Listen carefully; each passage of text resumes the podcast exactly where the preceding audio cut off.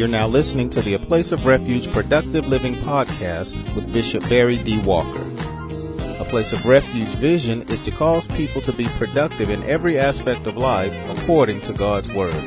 For more information, please stop by our website at www.aplaceofrefugechurch.org. Now, here's today's message already in progress.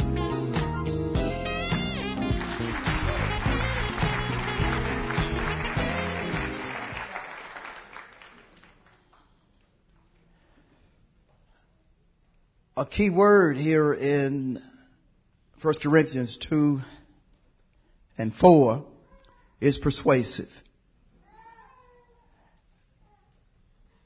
When it comes to being persuasive or persuading someone,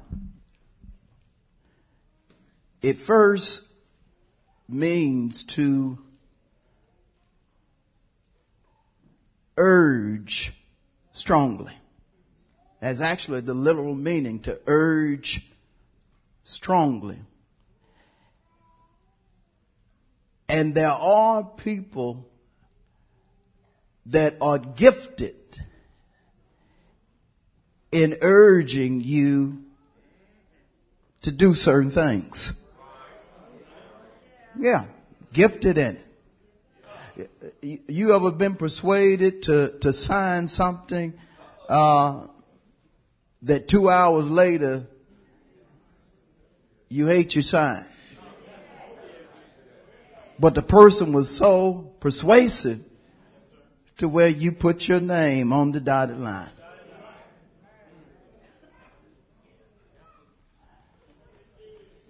To persuade is to compel or to push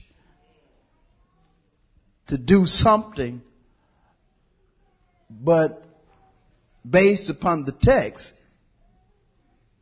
is being pushed or compelled to do something that you shouldn't do.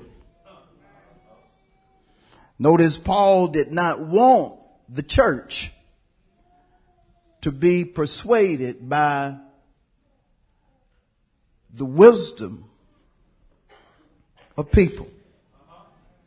Because people can use their intelligence to cause you to think, say, and do things that you shouldn't. I said people can be so persuasive they can cause you to think, say, and do things you shouldn't. And probably every one of us is guilty. Every one of us at, one time or another has probably been convinced to do something that we had no business doing. Am I talking about you? You have been pushed to the point to where you believe something even though there was no real evidence, no real truth when it came to you doing it, just simply because the person was so gifted with words. You listen and you agree to it. And that's a mistake, especially in, our day and time, because, because folk uh, who are hungry for power, money, and so forth, look for simpletons. A simpleton is a person that is not that intelligent. A person that is not knowledgeable about certain things. And, and if a person feels like you are a simpleton or a simple minded person, he or she will try to get over on you in the worst way.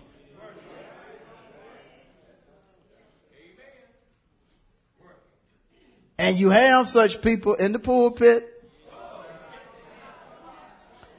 in the medical field, just about every profession, you're going to have people that, that are persuasive and, and they're going to look for pushovers. They're going to look for somebody that they can get over on. Like it or not, they, they're going to look for somebody. It, it's just like I, I've seen people, uh, a doctor will use big words. And people would just be gnawing their head as if to say, I understand everything that you're saying and don't have a clue to the meaning of, of most of the words that the doctor was uttering. And even though it was a doctor, you, you have to understand something. A doctor, or doctors in our day and time, because of how competitive the medical field is, would try to persuade you to allow them to do a particular procedure versus letting somebody else do it. Now some are even to the point to where they, they know that look, they probably should try this first, but because of what's going on with me, I'm going to try to convince them to just go ahead and do such and such. You say, Pastor, that ain't true, is it? Yes, it is. And sadly, you have folks find that out the hard way. Some to the point to where they didn't live to tell it. And like I say, it's not limited to the medical field. You have people even in the pulpit that will try to use persuasive words in order to get over on people. That's the reason in our day and time, it is essential for us to possess knowledge and understanding. It, it is so essential that even when, when we hear something that we truly don't understand, instead of agreeing with it, just go do a little research and then make your decision based upon your findings. But don't ever just agree to something just to agree to it. Because there are people that will persuade you to do something and before you know it, you, you have signed either all of your life away or part of your life away. You wanted the car so bad and they persuade, this is, this looks just like you. Sit in it. Oh, put your arms on the, on the steering wheel. That is so you right. That, oh, this car was made for you. No, that car was made for whoever has the money to get it.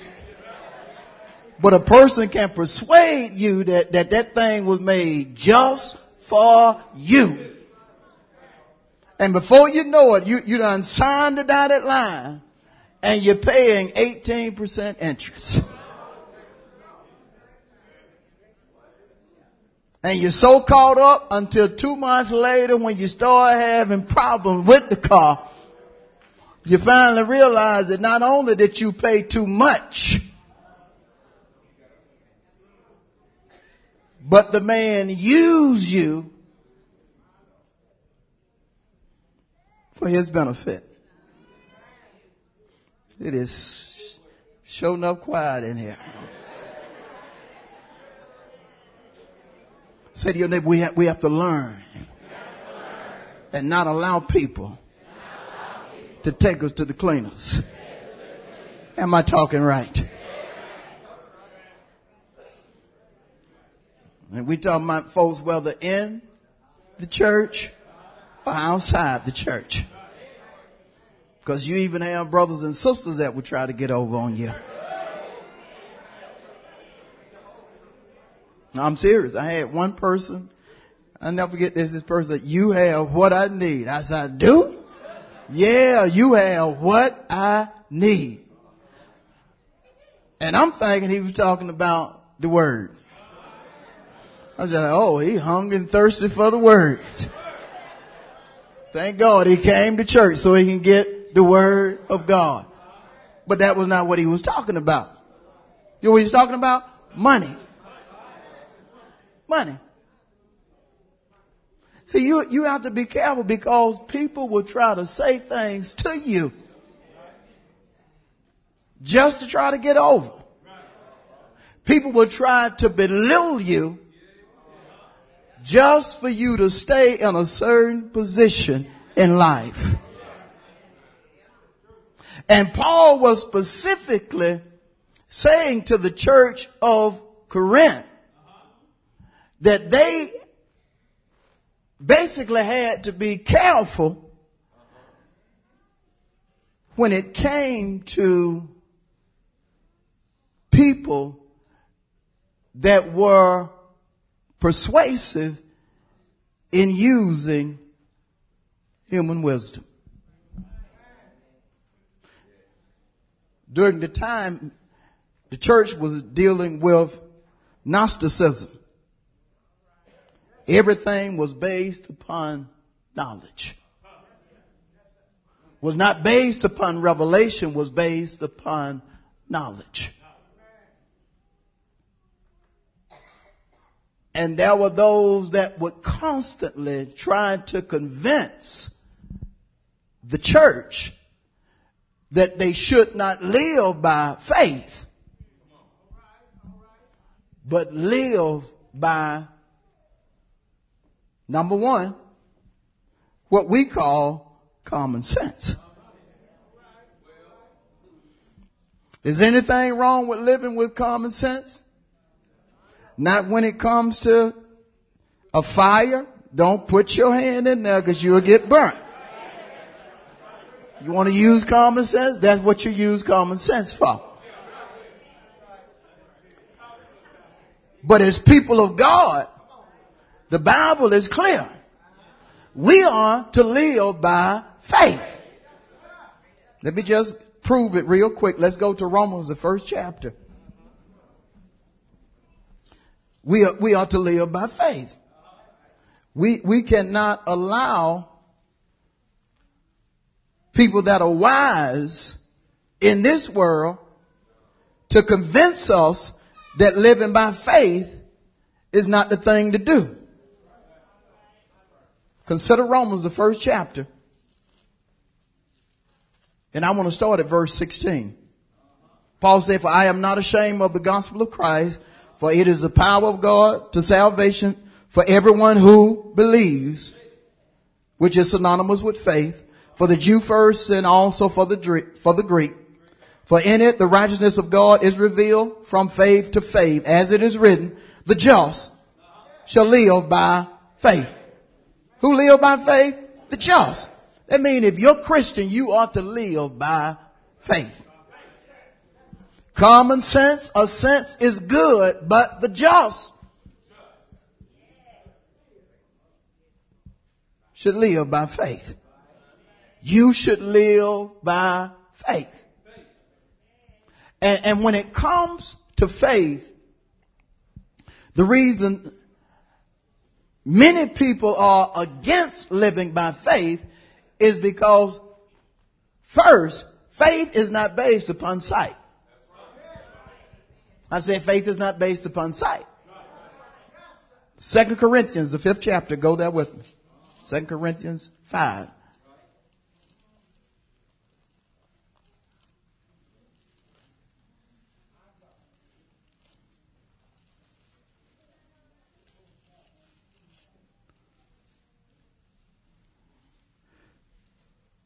Consider verse 7. Paul said, For we walk by faith, not by sight. Now consider 2 Corinthians 4 and 18, the reason we don't walk by sight. 2 Corinthians 4 and 18, while we do not look at the things which are seen, but at the things which are not seen, for the things which are seen are temporary, but the things which are not seen are eternal. Things that you see are temporary. Everything you see right now is going to change. Some things that you're looking at right now are going to change in the next four or five hours.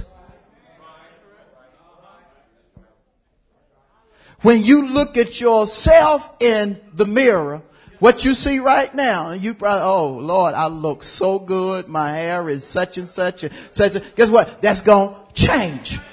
The things that you see are temporary. And see, that's the reason you, you never get caught up in what you see because it's going to change. I used to be real fast. I was so fast to where I got MVP in track. Yeah, I was fast. But guess what? It sure changed. I mean, it changed. Why? The things you see are temporary. That's reason you can never get caught up in, in, in what you see. But then he says the things that you don't see are eternal. He is specifically talking about the things of God. We don't see God. No. We don't, we don't, we don't see God literally, but we experience God. We feel Him. We recognize what, what He does when, when we, when we hear the wind or see the power of the wind. We understand that that's God at work. When we see the rain coming down from heaven, we understand that that's God at work. The things that we see are temporary. But when, but when you're not Christian, when you do not live by faith, you look at such as being foolish. When you tell somebody you're, you're just hoping according to God's word, and based upon your hope, things are going to turn out well, they think you're crazy. Because they don't understand hope is a part of faith. Let me show you. Hebrews 11. Hebrews 11 chapter.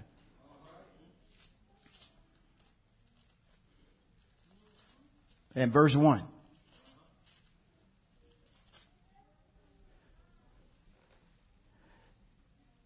Now faith is the substance of things hoped for, the evidence of things not seen. You hope for what you do not see. And when you hope for what you do not see, that's what you call faith. And again, some people think that, that doing such is crazy. But if hoping for what you do not see is crazy, that means we wouldn't even have this building. This building happened by faith. If hoping in what you do not see is crazy, that means you should still be on drugs. Those of you who God delivered. If hoping in what you do not see is crazy, that means you will not be doing as well as you're doing right now.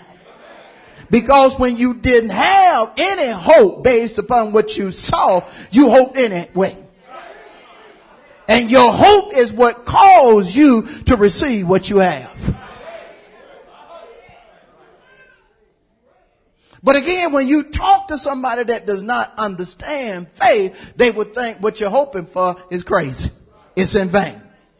But again, when you look at God's word, faith is the substance of things hoped for, the evidence of things not seen. Let's take it further. Let's go to uh, Romans, the eighth chapter. We know that faith is the substance of things hoped for, the evidence of things not seen. Now look at the power of hope based upon your faith. Romans 8, 24. For we are saved in this hope, but hope that is seen is not hope. For why does one still hope for what he sees? Verse 25. But if we hope for what we do not see, we eagerly wait for it with perseverance. See, when you have faith and you hope, you hope, even though you don't see it, but in doing so, you also recognize that you have to persevere. Because the whole time you're hoping for what you do not see, what you do see is going to be telling you what you're hoping for is in vain. Moreover, people that do not believe in faith will tell you what you're hoping for is in vain. I've told folks, I said, well, you know what? I, I know that she has been given a, bad, a bad diagnosis, but we're just going to trust God. We've been praying. We're just going to trust and believe that God going to turn things around. And folk who don't believe in faith will say things like, well, you know, certain things you should, you should just accept. You should just accept certain things and, and then they'll even try to fix it, make it religious because, because this could be the will of God.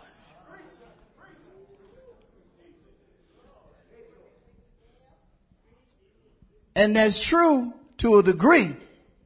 Because the Bible tells us that it, that it's once appointed for a person to die and so forth.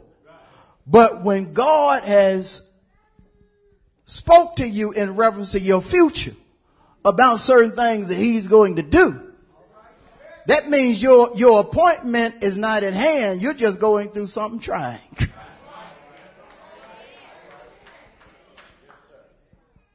Matter of fact, when you consider Lazarus in scripture, even though he died, because his purpose had not been fulfilled, God had to raise him. Lord, that's another subject. That's another subject right there. But I'm going to tell you something. It ain't over until God says it's over. I said it ain't over until God says it's over. Unless you don't keep the faith. You have to keep the faith. Because if you don't keep the faith, what I'm saying to you does not matter. I'm going to show you why. Consider Hebrews 11 chapter. Hebrews 11 chapter. And we're just going to look at one verse, verse 6. Hebrews 11. Verse 6.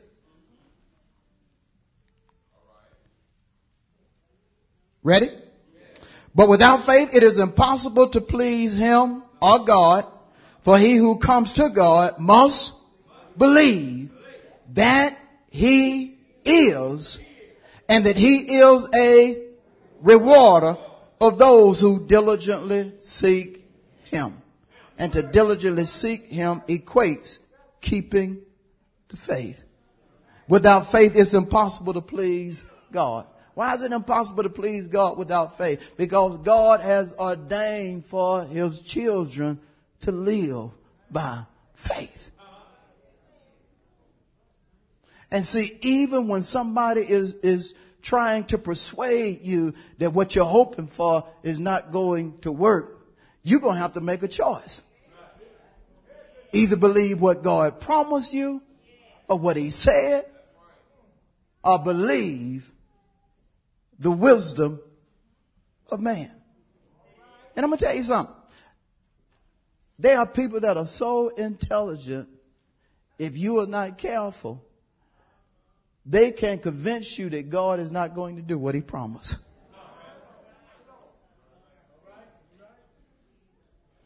And I've seen it. I've seen it happen in 30 years of, of ministry, I have, I have seen people that were on the verge of receiving a miracle from God. But because some person convinced them that it was not going to happen, everything changed. Everything changed. And I'm going to be honest with you, that, that, there, have, there have been times, especially early in ministry, to where I was trusting God for something, but because of time, Because you know time will do something to you if you allow it. Because of time, certain things were not unfolding the way I thought they should have been unfolding. I went along with what man said. And when all was said and done, I messed up. Can I tell you something? Experience is not the best teacher. No, it's not. I know you hear that, but it's not the best teacher. The best teacher is right here. God's word. You want to know the absolute truth? Right here. Be- because when, when you trust in what a person is saying, and what the person is saying is in contrast to God's will, you're going to curse yourself. Let me prove it. Let's go to uh, Jeremiah, 17th chapter. Jeremiah 17, and we're, we're just going to consider one verse. And I want you to look at the wording carefully here in Jeremiah 17. Now don't y'all fake on me. Y'all go, go there. If you got your Bible, make sure you go there. I want you to see this. Okay. Jeremiah 17 and 5. Thus says who? Thus says who?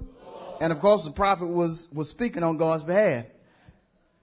Cursed is the man who trusts in man and makes flesh his strength, whose heart, notice, departs from who? Now, now notice the picture. A person was trusting in God, but departed because of a man. And some of us, that's part of our history. We trusted God until somebody persuaded us to do otherwise. Backsliders, trust God until somebody else persuades them to do otherwise. But look at what the verse says when a person trusts man and departs from God. Look at what happens to the person. A curse. A curse. I think I need to read this again. Thus says the Lord, cursed is the man who trusts in and makes flesh his, whose heart departs from the Lord. And the heart represents the choices. a person chooses to depart from what God has told him or her. How many have ever been guilty?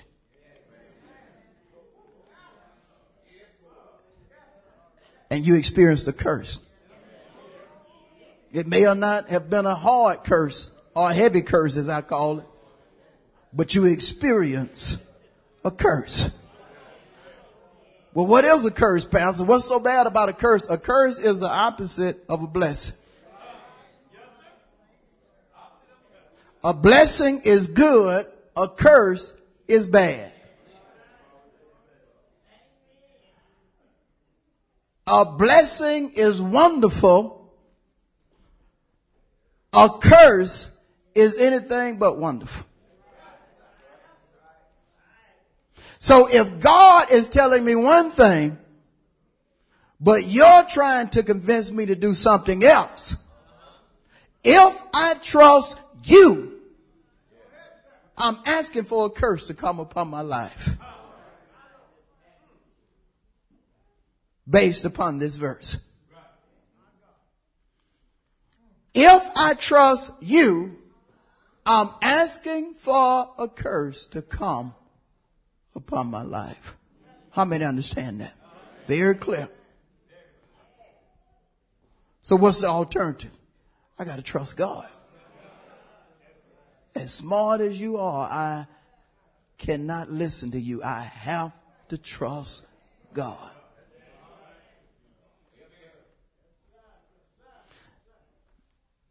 I'll never forget um, years ago when we were when we were building the church. We're getting ready to build the church. We were waiting on the, the metal to come to erect the church. And so the people that were, that were going to bring the metal to the church, this is what they told us. They said, look, time we get there, we are looking for the money. Time we get there, not a day after we get there, not a week after we get there. Time we get there, we, we need the money. I'll never forget this. And uh, I know Deacon don't remember. Y'all know how he is. But anyway. Anyway, uh, we didn't have it. We didn't have all the money. But this is what God spoke. He said, by the time they get here, everything you need, you're going to have it. And it was, um, I think it was about sixty or seventy thousand dollars. I can't remember exactly. But I'm gonna tell you something. Through a miracle between between Sunday, I think, and Tuesday. I think they bought it on a Tuesday between Sunday and Tuesday, God performed the miraculous. It wasn't us having no fundraiser. It wasn't any of that. It was just God performing the miraculous. And when they got here, they had $60,000.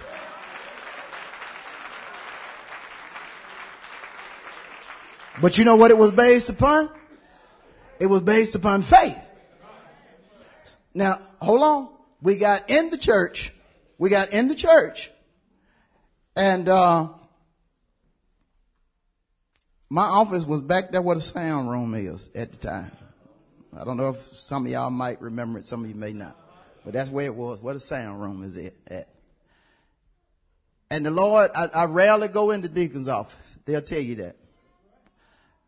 But the Lord said, you need to go and tell, tell the deacons that if they do such and such, uh, not only will I pay off this church, will this church be paid off in less than seven years? You remember that?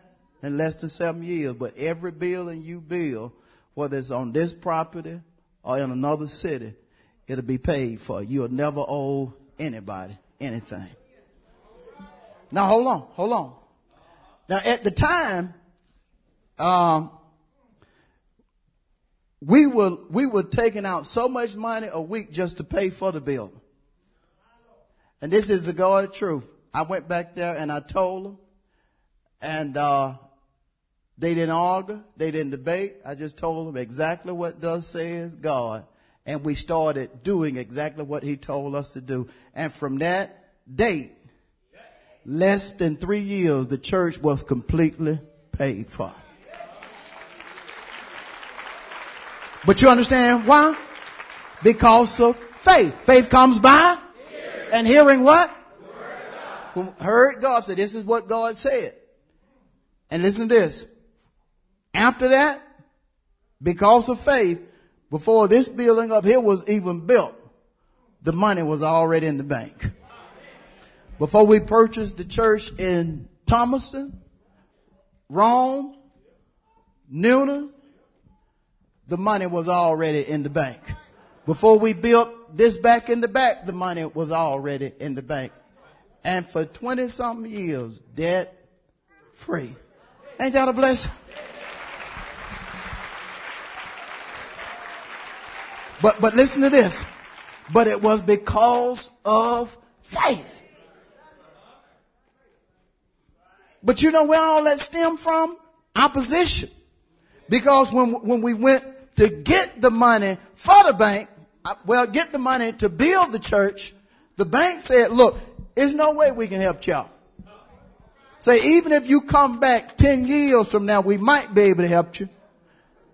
The church was paid for in less time than that. You hear me? We were getting ready to build other buildings in less time than that. The same bank that said it was no way closed down. Y'all ought to give God a hand of praise. Same bank closed down.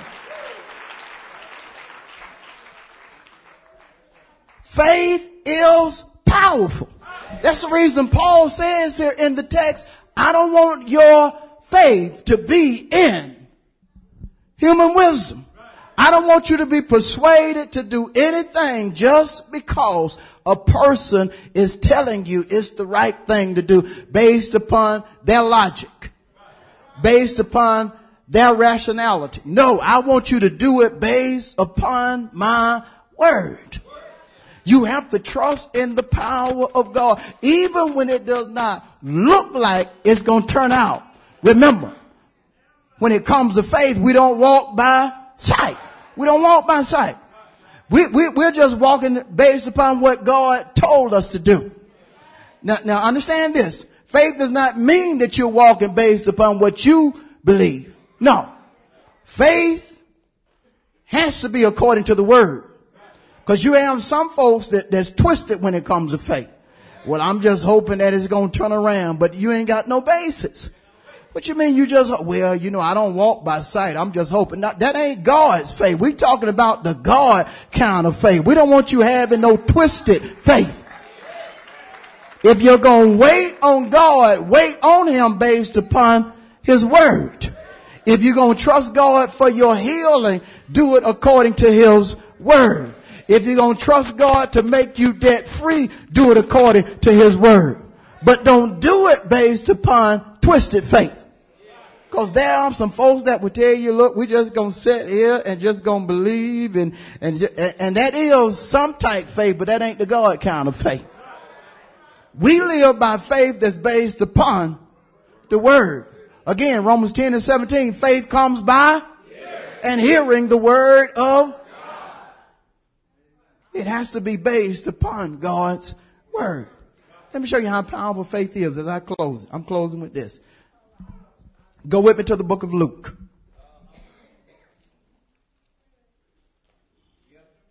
The 18th chapter, the book of Luke, the 18th chapter. I'm closing with this. Last thing I want to show you is, is why you, you don't need to be persuaded by men. Because in our day and time, that's what's happening in the church. People are more persuaded by what men say versus God's word. God should always have the last say. He should always have the last say. You should never nod your head in agreement to anybody. Even when it seemed like dire strait has set in. Don't allow that to convince you that it's over. Luke, the 18th chapter, verse 27. This is what Jesus said. The things which are impossible with men are possible with God. By show of hands, how many have learned, learned that? Yeah. But see, don't limit it to just common people. Even when it comes to professional people. God has the final say. Did you hear uh, part of uh, Mrs. Jackson's testimony? He had been turned down, but he knew God was saying, now is the time. Now is the time. Now, he, he really put emphasis on the man saying, uh, take care of him. Take care of Mr. Jackson. But when listening to his testimony, that ain't the emphasis I want to put on. The emphasis I want you to understand is what came out of his mouth. When, when the man told him, you know what happened last time. You know what his words were to that man? It's my time to possess a house. See, that's what got it right there. Once he said that, that man became just an instrument to be used to bring to fruition what God had ordained for him to have.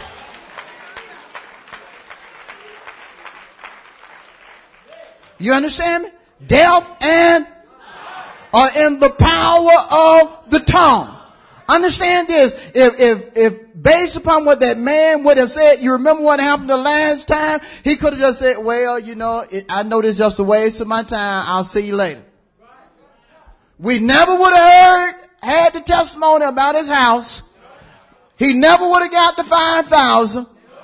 Why? Because when the man said something that basically was to persuade him to look back at his past instead of receiving what God had told him.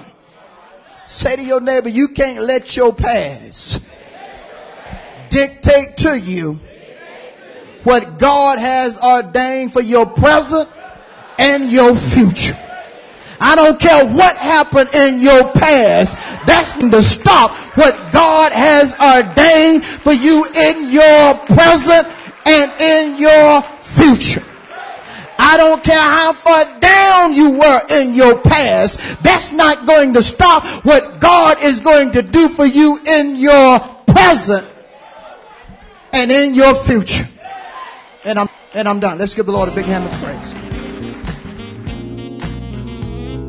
Thank you for listening to the A Place of Refuge Productive Living podcast with Bishop Barry D. Walker. Please stop by our website for more information on our church at www.aplaceofrefugechurch.org. Until next time, remember, Jesus came that you might have life and have it more abundantly.